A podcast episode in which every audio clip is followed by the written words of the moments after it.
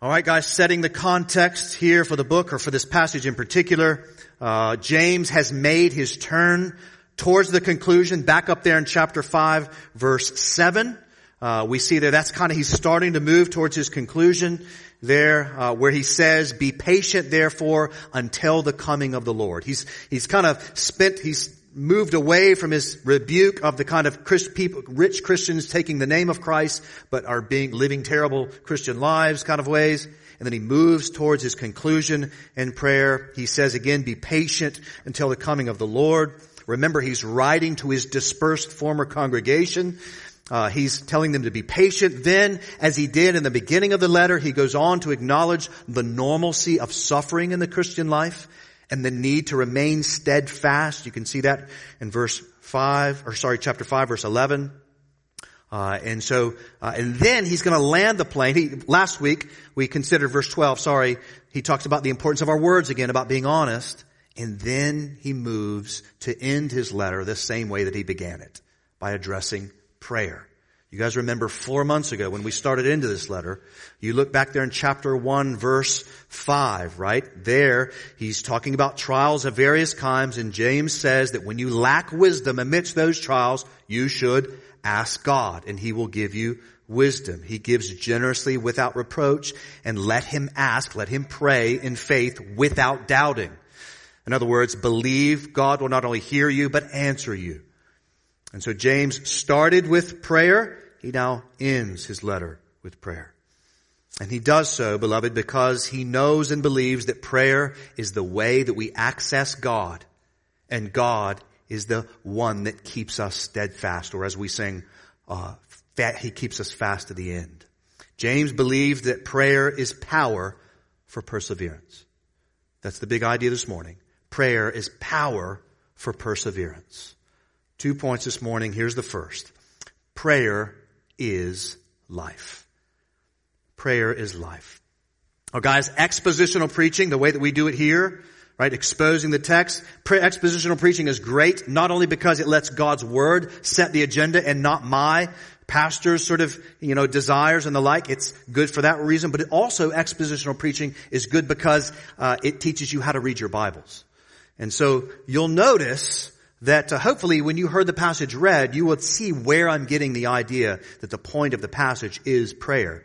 You'll notice it because if you look down there, if you're one of those that like to write in your Bible as I do, uh, you can circle the word pray or prayer in these six verses. And if you were to do that, you will circle uh, the word pray or prayer six times, or actually seven times, I should say, seven times in these six verses. The word pray or prayer, you can circle seven times. They're there. I would add an eighth reference to prayer there in verse 13 when it says to sing praise. How do we sing praise to God without praying? Right? And then I would add a ninth reference to prayer in this passage in verse 17. You see that word reverently there? Guess what the word is in the Greek? Prayer. So in other words, uh, James is saying Elijah prayed, prayed when he prayed. So prayed fervently. Nine references to prayer in six verses. Nine references. And this is part of his conclusion. Prayer is that important in the perseverance of the, of the faith. And so, but what James is doing here again is not so much to give us specific instructions about how to pray, more so than he is making a larger point that we should understand that prayer is life for the Christian. Prayer is life. That is, prayer is something that should be happening in all aspects of our lives together. If we are going to remain steadfast to the end, we must see prayer as life. One pastor centuries ago said it like this. He says, James means that there is no time in which God does not invite us to himself in prayer. As Paul instructs us, of course, in 1 Thessalonians 5, we are to pray without ceasing, right? This makes me think of uh, the brother that we support in the Middle East as he was sharing the gospel with a Muslim friend. I remember him telling us the story that this, this Muslim was proudly telling him that the Muslims pray three times a day. And our brother in Christ responded back to him. He said, well, Christians are told to pray all the time. Uh, and the Muslim was shocked to hear that. And of course, maybe some of you Christians are shocked to hear that is the call. But you can see that this is what James is talking about, this prayer as life. You can see that he's talking about by noting the circumstances that James is speaking into. Did you catch them? Take a look again. Look at verse 13. Are you suffering? Pray. Are you cheerful? Sing praise. In other words, pray. Both into the spectrum. Suffering or cheerful. Pray. Verse 14. Are you sick? Call for the elders to pray.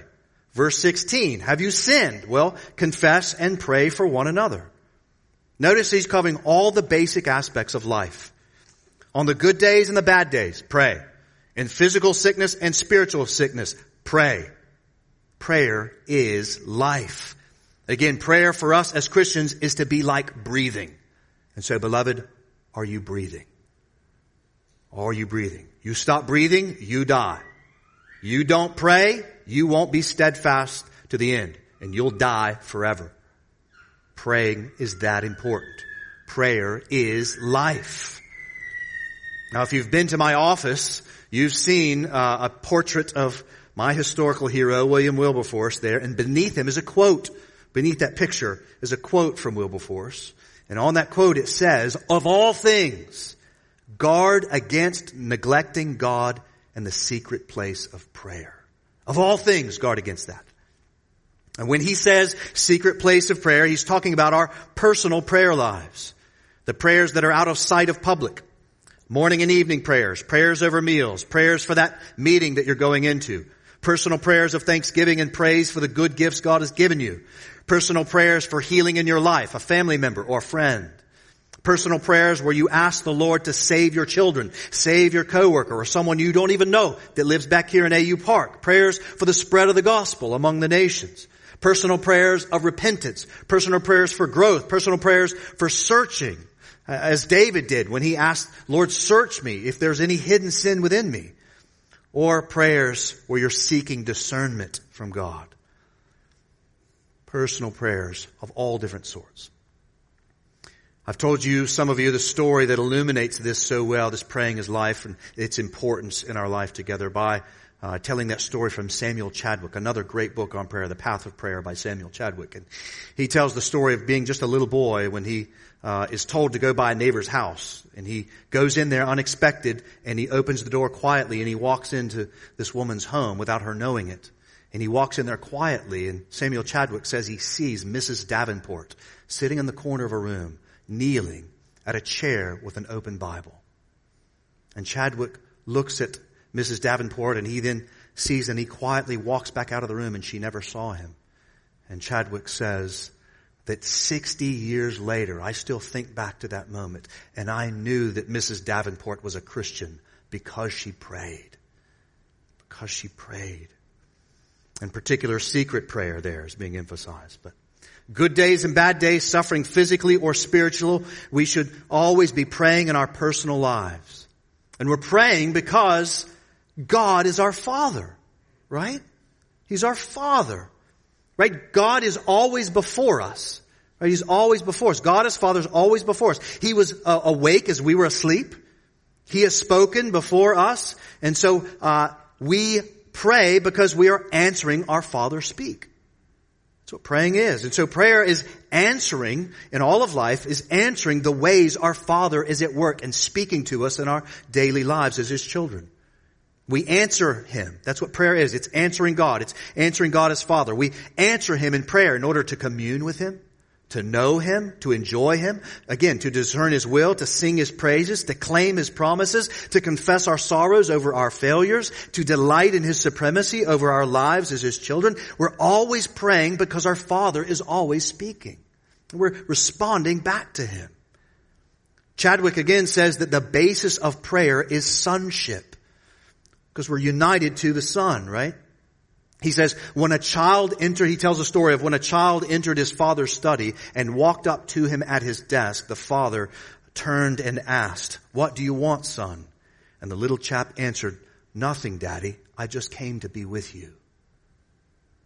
Prayer is life. Because prayer is answering God as Father and we are His sons and daughters. And so every day we're responding back in our lives to our Father as He speaks to us. J.I. Packer, I think, would agree with this notion of prayer as answering God as Father when he says, if you want to judge how well a person understands Christianity, find out how much he makes of the thought of being God's child and having God as his Father. If this is not the thought that prompts and controls his worship and prayers and his whole outlook on life, it means that he does not understand Christianity well at all. So from suffering to sinning to sensational sunny days, all of it is to return to God, our Father, in personal prayer. But beloved, it's not only personal prayer that this passage teaches us. Notice the course, corporate aspects of prayer in this passage. John Onwuchekwa says in his book on prayer, God is not just my Father, but our Father. We prayed that just a moment ago, didn't we? Our Father. He goes on to say, uh, prayer was never meant to be merely a personal exercise with personal benefits, but a discipline that reminds us how we're personally responsible for others. Prayer, he says, is a collective exercise. See friends, it's easy to read the Bible in an individualistic way, creating a lifestyle of privatized Christianity, since that is our bent as humans, and since it is the kind of culture that we live in, what is taught here in America. But friends, living an individualistic, privatized Christianity is a truncated way to see the Bible. It's a truncated way to see the gospel. Christianity is aiming at our individual lives, but it is also aiming at our lives together as a church which is why we're called to be a church, is to be a family, kind of family. Even a body, as the Bible says, working together. We see that notion of the communal aspect of prayer in so many aspects of the Bible, but again, we see it in this passage in three ways. First, and we'll linger here for a minute. First, we see communal or corporate prayer in the call for the person who is sick to call on the elders of the church. Now note in this call for the elders that James assumes that Christians should A, he just assumes that Christians should be involved in a local church. He just assumes that in this passage. He also assumes that, by the way, a plurality of elders are to be the leaders of the churches. He just assumes that a plurality of elders are leading churches. And then third, notice that uh, those elders are to be involved in the individual lives of the people. They're not, in other words, pastors are not just personality on stage, stages. And also the people are not just treating the church and its leaders like, you know, sort of Jiffy Lube, where they kind of plug in and plug out whenever they need it. They're known to one another. They're like a family. That's why they call on those elders and the elders come. They know each other. They know the illnesses and they pray. And so since we're here, just a three little explanations, three kind of excursus, if we will, on this idea, on some of these things going on in verse 15. A number of things that probably, as you read that passage, some questions come to mind. Let me see if I can't answer some of that. So, uh, first off, it seems that the sick person here is grievously sick. That's what it seems like. They can't go to the elders, but they have to, they have to call the elders to come to them. And also the language of the elders as praying over the sick person, I don't mean, I don't see that to mean that it's sort of abstract, praying over them. It seems to be they're praying literally over them.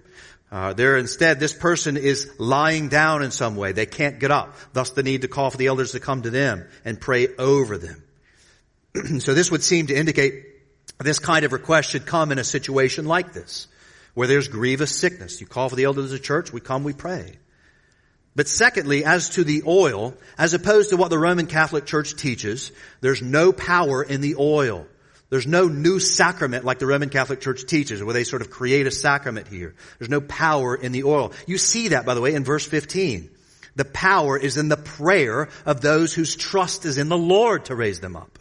The oil, friends, here is likened to the water in baptism or the Lord's Supper, the bread and the wine and the bread and the juice, or the hands, the feeling of the hands when you lay on of hands to pray. In other words, it's, the oil is meant to be a kind of physical or sensational element that helps the sick person know the spiritual blessing of that prayer.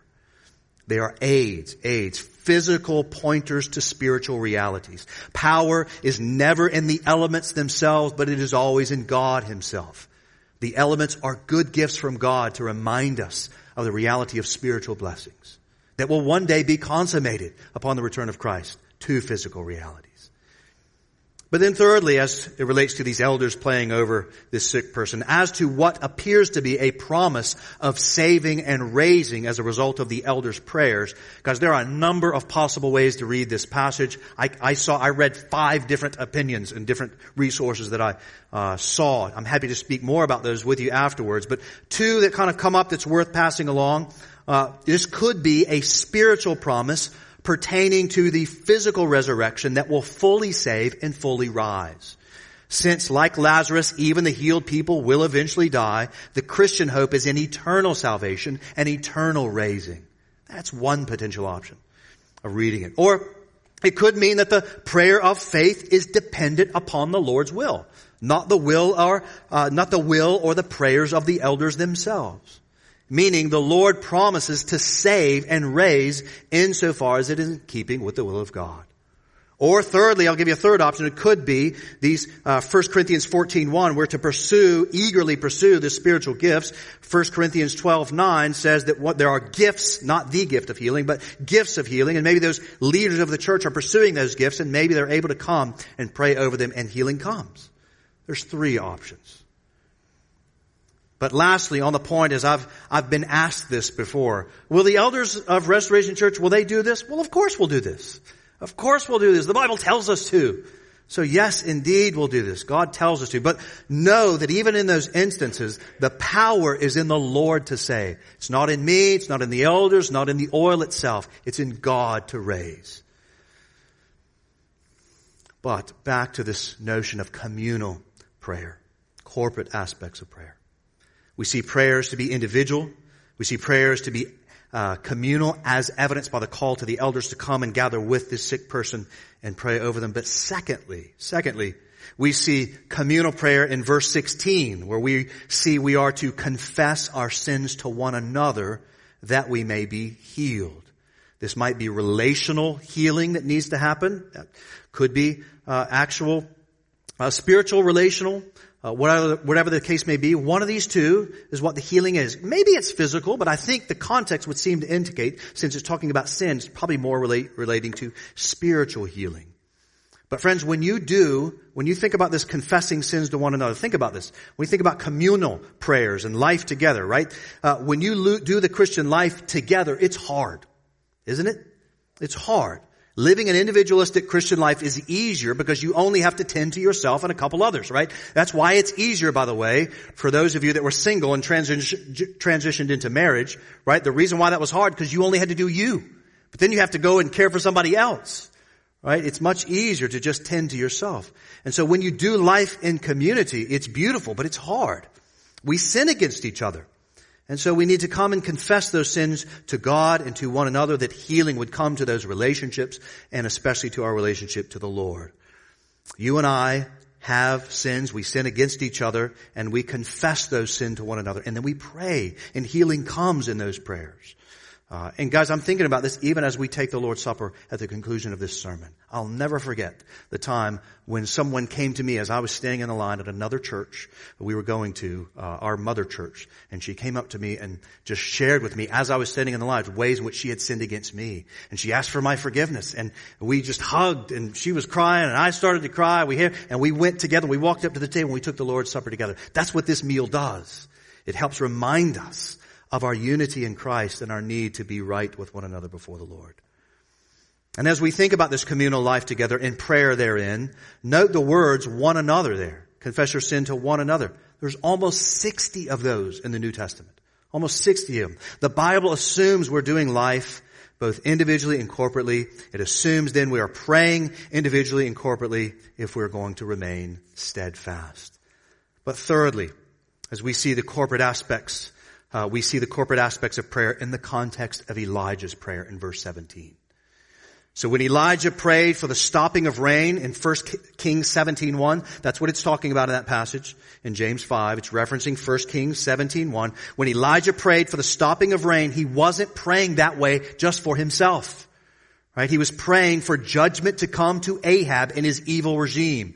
And he did that in order that the glory of God would no longer be diminished in the land and also then that the God's people would then increasingly live in the light of that glory.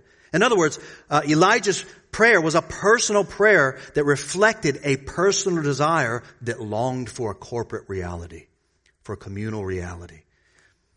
And so friends, we see prayer is life in good days and bad days, physical and spiritual sickness, personal lives and corporate lives together. Prayer is to encompass all of life if we are going to persevere in the faith. And that is true, beloved, because secondly, prayer is power. Prayer is power.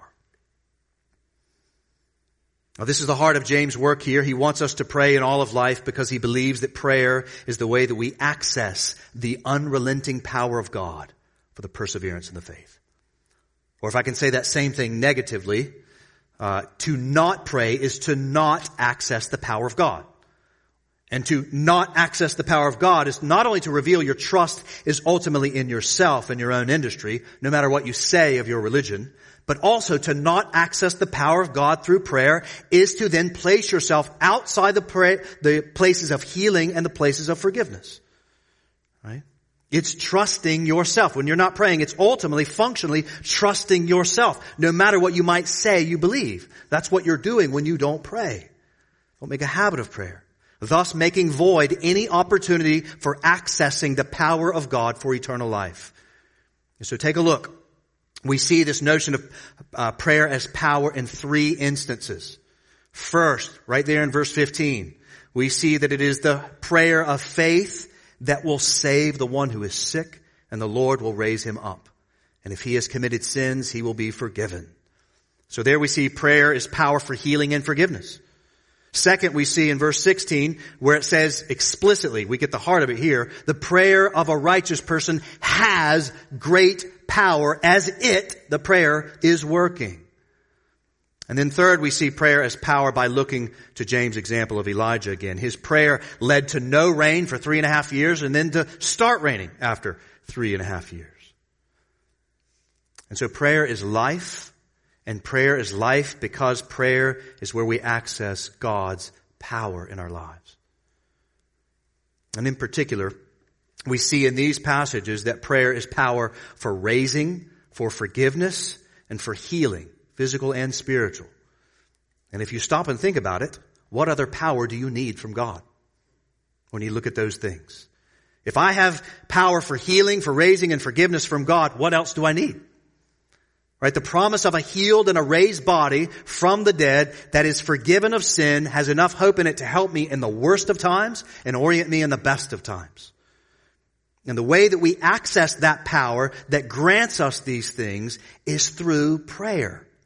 But I want you to notice, guys, look, pay attention close to this passage. It's not just any kind of prayer for anyone to any God. That is not what's happening in this passage.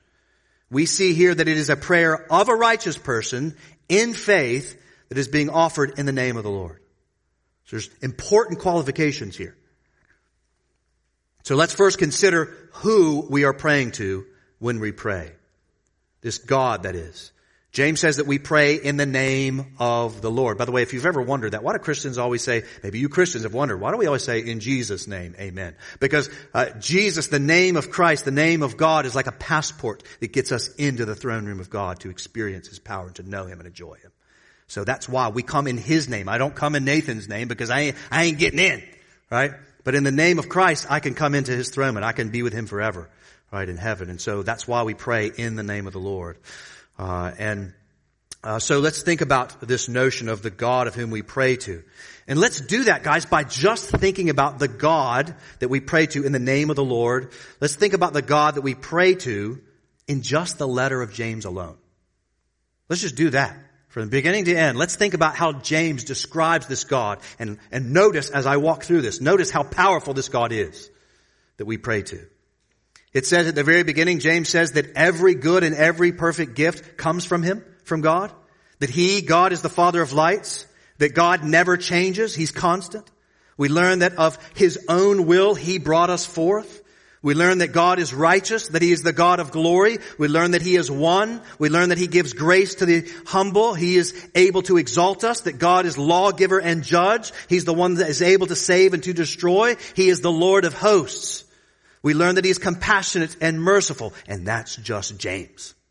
There's 65 other books of the Bible in which we can study and know this God of whom we pray to.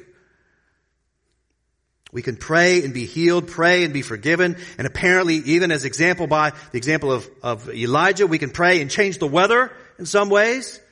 And prayer then, friends, is power, not because of the words we say, but because of the God that we pray to. This God. The one that James is talking about. Prayer is a passport to this God, which is why in this, in our life together, we often say prayer is privilege. It gives us access to this glorious God as Father. And also, note another aspect of the qualification in verse 16. Note this. Think about this verse a little bit more carefully. We're going to think about the righteous person. So we've just discussed the God of whom we pray to in the name of the Lord. We discussed him in the name of the Lord. Now the other qualification was the righteous person in faith. Well, who's this righteous person? Look at it again. Verse 16. The prayer of a righteous person has great power as it is working. And so, as we think about this this morning, is anyone here willing to say that you have achieved your own righteousness by your own good works? You have done so good. You've done so many good works that you are now righteous because of your achieving and being very, very religious. I don't think anybody in this room would be willing to say that. Secondly, is anyone in this room willing to say that you are like Jesus, fully God and fully man in some ways? Right? You have a righteousness that is your nature in the sense that you've always had it. I don't think anybody would also be willing to say that in this room. And so we recognize when we go through that little exercise, we recognize that God alone is righteous. God alone is righteous. Therefore, whoever God has brought forth, and since He's the one that is righteous, whoever it is that He has brought forth, as James says, anyone that has been, that is saved, been forgiven of their sin, has been given the righteousness of God. In other words, this is the righteous person James is talking about that can pray and experience the power of God. It's the Christian, any Christian. Maybe some of you Christians thought, well, you know, maybe Nathan and, you know, and, and Joey and Chris and Chris and those guys, even maybe, maybe they and Ray, maybe they have more special power. I have stood in places out in the world where they said they knew I was a pastor, like, well, Nathan, your prayers probably get heard. Like, listen, no, I'm not any different than any other Christian. I'm righteous. My righteousness is no better or worse than any other Christians. It's been declared to us. So Christians, all Christians that are in Christ have Christ's righteousness, and therefore they are the righteous person and their prayers will be heard with great power. Isn't that, isn't that encouraging to consider? And so friend, if you're not a Christian, this is a critical thing for you to understand. This piece of the puzzle. It's often said that Christians think that we're all perfect and everybody else just sinners. And I am sure that there are Christians that have acted that way and think that way, but they are dead wrong. Uh, the reality is, friends, the world thinks in the opposite way. Literally the opposite way. So if we were to go out on the streets now, we were going to walk down, let's say, to Dupont Circle or to Tenley Circle, and we were to poll 100 people that were not Christians and ask them, are you basically good or basically bad? More than likely, most, the strong majority of them are going to say, no, no, no, I'm basically good. Uh, and humanity is basically good and only a little bit bad. And so it's that kind of thinking, friends. Uh, it's that kind of thinking that the religions of the world use to construct their entire theology of salvation. Since we are basically good, the thinking goes, if you think that humanity is basically good, we need to, all we need to do is we just need a little bit of religion to kind of put some energy into it and then we can become righteous because of what we did in our efforts to be more religious meaning we achieve our own righteousness. There's a way in which we can, in our own ways, achieve our own righteousness. But that is not the uh, that is not the the uh, the story of the gospel. That is not the teaching of the gospel. That is not Christianity. Christianity is exactly the opposite. That's the religion, uh, that's the message of most other religions, but the gospel says something differently. See, when James says that the prayer of a righteous person has great power, he doesn't mean that we have a righteousness that we have achieved on our own by our own good works. It's not what Christianity believes. He has already told us, James has already told us back in chapter 1 verse 17 that every good and every perfect gift comes down from God, the Father of lights, not from us. He already told us in, in the very next verse, in chapter 1 verse 18, right? That He, God, brought us forth by His will, not by our will. In other words, righteous persons only become righteous by grace through faith in the only righteous person to have walked the earth, Jesus the Christ. Righteous persons are righteous because of the unmerited favor of God. The Christian recognizes that. Not because we are basically good, but entirely the opposite. Just go and study Ephesians 2, 1 to 10 this afternoon. You'll see that. Note in the first three verses, it says there in Ephesians 2, 1 to 3, that we are dead in our trespasses and sins. We are children of wrath. We are following the prince of the power of the air. That's the nature that the Bible sees of the non-Christian. Uh, Romans 3 makes this so, so, explicit. It says, there are none who seek God, no, not one. There are none who are righteous, which is reflecting, by the way, Psalm 114. To the basic Christian position understands that the basic nature of humanity is that we are by basically bad. Not as bad as we could be, but basically bad. Right? Uh, think about it this way. Uh, those of us that have children know this, but even those of you that don't. Did you ever have to have someone teach you how to lie, cheat, steal, or think of yourself before others? Did anybody ever have to teach you that? I've had, I have two children and I saw this. They did it very instinctively. I didn't ever have to uh, teach it to them. That old phrase that many of you know, to be human is to err, right? And so the righteous we need is going to have to be an alien righteousness, one outside of us. The righteousness we need to have great power in prayer comes not from ourselves and our own achievements, but only by the grace of God through faith in Jesus the righteous. The Christian's righteousness is Jesus' righteousness that has been imputed or declared upon them in faith. You can think of it almost like Jesus' righteousness is like a robe that the Christian puts on. It's his righteousness that we wear. Romans 5 teaches this uh, in Romans 5:19, where it says, "For as by one man's disobedience, that's Adam, the many humans uh, were made sinners." So, by the one man's obedience, that's Jesus, the many, that is those trusting in Christ, will be made righteous. Or as it says in 1 Peter 3.18, for Christ also suffered once for sins. The righteous, Jesus is the righteous, for the unrighteous, that's us. Why? that he might bring us to God. Right? Now we have his righteousness, we can go into the throne room and pray and be heard. Friends, this is the gospel of Jesus Christ. This is the gospel of Jesus Christ, where Jesus Christ, the righteous, fully God and fully man, lives a righteous, holy life, never sinning like all of us have and still do. And so therefore his sacrifice on the cross is able to make payment for all those that trust him. I don't trust myself to make payment for my sins. I trust in Jesus on the cross to make that sacrifice. And then this amazing thing happens. By grace through faith, I trust in Jesus. That payment on the cross, his right, he takes my sin and his righteousness gets counted to me. And so I'm counted righteous by grace through faith in him. And so friends, where other religions are man-centered and works-based, the gospel is God-centered and grace-based. Our righteousness is Jesus' righteousness that has been declared upon us by grace through faith in His sin-bearing work on the cross.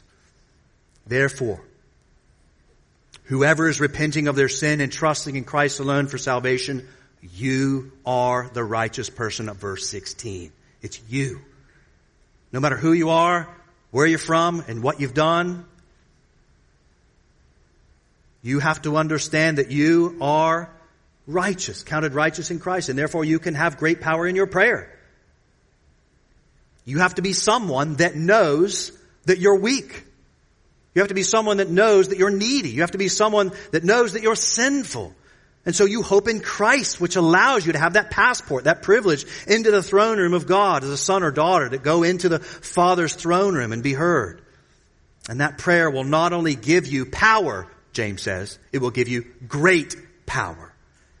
I want you to notice this, by the way, if you're, if you want to see this even further, look at the very next verse that James writes in verse 17. Notice what he emphasizes. It's really easy to miss. He says Elijah, this is his example, Elijah was a man with a nature like ours. And he prayed fervently that it might not rain. In other words, he's wanting you to understand Elijah was just like me and you. He didn't have any different stuff in him, as it were. And yet he trusted in the righteousness of God. His prayer was then heard and then it stopped raining. And then it started raining because of his prayers. But James is going out of his way to help you see that we are no different than Elijah and Elijah is no different than us. Sinner that's trusting in God's righteousness to be heard. And because of that, we can pray and experience that power. And as we do, as we weak people that are trusting in the power and the righteousness of Christ, as we pray, we think about that power that we're able to experience. We think about this as we think through the, just the story of the Bible. J.C. Ryle rehearses this. He says, prayer achieves things that would otherwise be impossible and out of reach. In the Bible we read that prayer opened the Red Sea, prayer brought water from the rock and bread from heaven.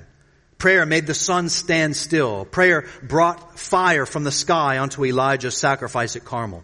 Prayer overthrew armies. Prayer has healed the sick. Prayer has raised the dead. He goes on to say in church history, we read about Mary, Queen of Scots, Bloody Mary. Mary, Queen of Scots, who apparently said, I fear John Knox's prayers more than an army of 10,000 men. Therefore, beloved, why would we not pray? And why would we not pray in all of life? Make a habit of prayer like breathing. So that's where I want to conclude. Let's put this into application. Friends, we are living in a strange and difficult and disorienting day, aren't we? And on top of that strange and dif- disorienting day in which we live, our own personal lives seem to be getting more and more complicated themselves. More distracting, more disorienting. Some of you have heard, the members of our church have certainly heard, heard, that in 2019 our church's members had a total of 32 kids. We now have 74. You want to talk about distracting and disorienting, right? Some of you are having children, your first child, that's disorienting. Some of you are having your second child, that's disorienting. And then there are still others, praise the Lord, that have even more than that. Very disorienting, very distracting, right? Or some of you um, have gotten married Whole new set of disorienting and distracting things. Uh, still others of you want to be married or not. Some of you want to have children and you don't. Some of you uh, want to have more meaningful friendships and you don't have them. Some of you have jobs that are pushing you to the limit. Your margin for life, many of you, and the margin for faithful thinking and living is about this thin. Some of you are getting ready to move again. Some of you are doing great having new and exciting opportunities. Things are looking up. Some of you are thriving in the Lord. And again, meanwhile, we think about the environment we're living inside of. Uh, a world in which we live and that's more increasingly hostile to the historic Christian faith. A world that's more confusing, more dangerous, more strange, more expensive. Anybody been to the gas station recently? And so I ask you, amidst all of this, are you suffering? Are you cheerful? Are you sick? Have you grumbled against others? Sinned against them? Are you stuck? Do you want to see some breakthroughs? Do you want to see life around you? Do you want to, like Job, remain steadfast? Do you want to see rain stop like Elijah? Or do you just want to see God and what has become a kind of humdrum routine of life? Well, then the answer, friend, is you have to pray. You have to pray. Because prayer is all of life. On the good days and the bad days, when you're healthy or when you're sick, when you've sinned or when you've been sinned against, pray. Because prayer, again, is the call to life. Prayer is critical because prayer accesses the God of power. The God that declares you his son, his daughter, his child. To neglect prayer, personal and corporate friend, is to neglect the power for life. It's that simple. And if you don't know what to pray, you say, Nathan, all right, I see the need, I'm convicted by that, but I don't know, I don't know what to pray. Let me give you two verses to encourage you. God makes a promise to you, Christian, his son or daughter. Romans 8:26. The Spirit helps us in our weakness, for we do not know what to pray as we ought. Amen? But the Spirit Himself intercedes for us with groanings too deep for words. The Spirit prays for you. But secondly, look at this, Hebrews 7.25. Speaking of Jesus as the forever high priest, He, Jesus, is able to save to the uttermost those who draw near to God through him, through Jesus, since he, Jesus, always lives. Why? We said prayer is life. He always lives. Jesus lives right now in his resurrected body in the heavenly places. And what is he always living to do? It says, Hebrews 7.25, to make intercession, to pray for them. That is those that draw near to him in faith. Right? We, we, we just sang before the sermon, He will hold us fast. And God is holding us fast by His prayers for us, even when we don't know what to pray. Praise the Lord. And so, beloved, as He prays for us, we must pray if we're going to live.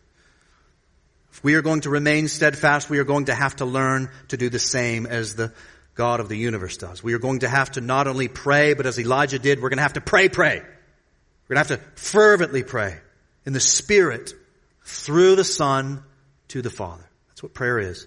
In the Spirit, through the Son to the Father. We're going to have to learn to pray. We're going to have to learn to pray for the nations. We're going to have to learn to pray for our nation. We're going to have to learn to pray for our city, for our lives, for our relationships, for our neighbors, for our church, and for other churches in this city and around the globe, and for more churches to be started. Giving praise amidst those prayers for the multitude of heavenly blessings that are so abundant around us, and petitioning for more so that God would be glorified in our midst. Praying in the good days and the bad days, in the routine and boring days to the exciting days, we must pray because prayer is a privilege granted to us in the gospel. Therefore, beloved, we must pray for power to persevere. Corrie ten Boom said this before. She says, look without, look out and find distress. Look within and be depressed. Look to Jesus and find rest. Look to Jesus. And look to Jesus who is praying for you, beloved. And if you're not a Christian, surrender to Him. And come to Him and know that He prays for you. He's waiting for us. He's waiting for us. And so let's pray to Him now. Let's pray together.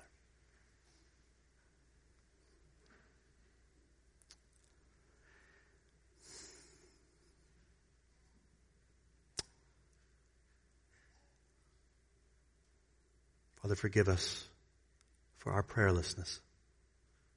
I know I confess that to you at times, Lord. Forgive me. Forgive us. And make us a people, individually and corporate, that are prayerful. Help us to see prayer like breathing.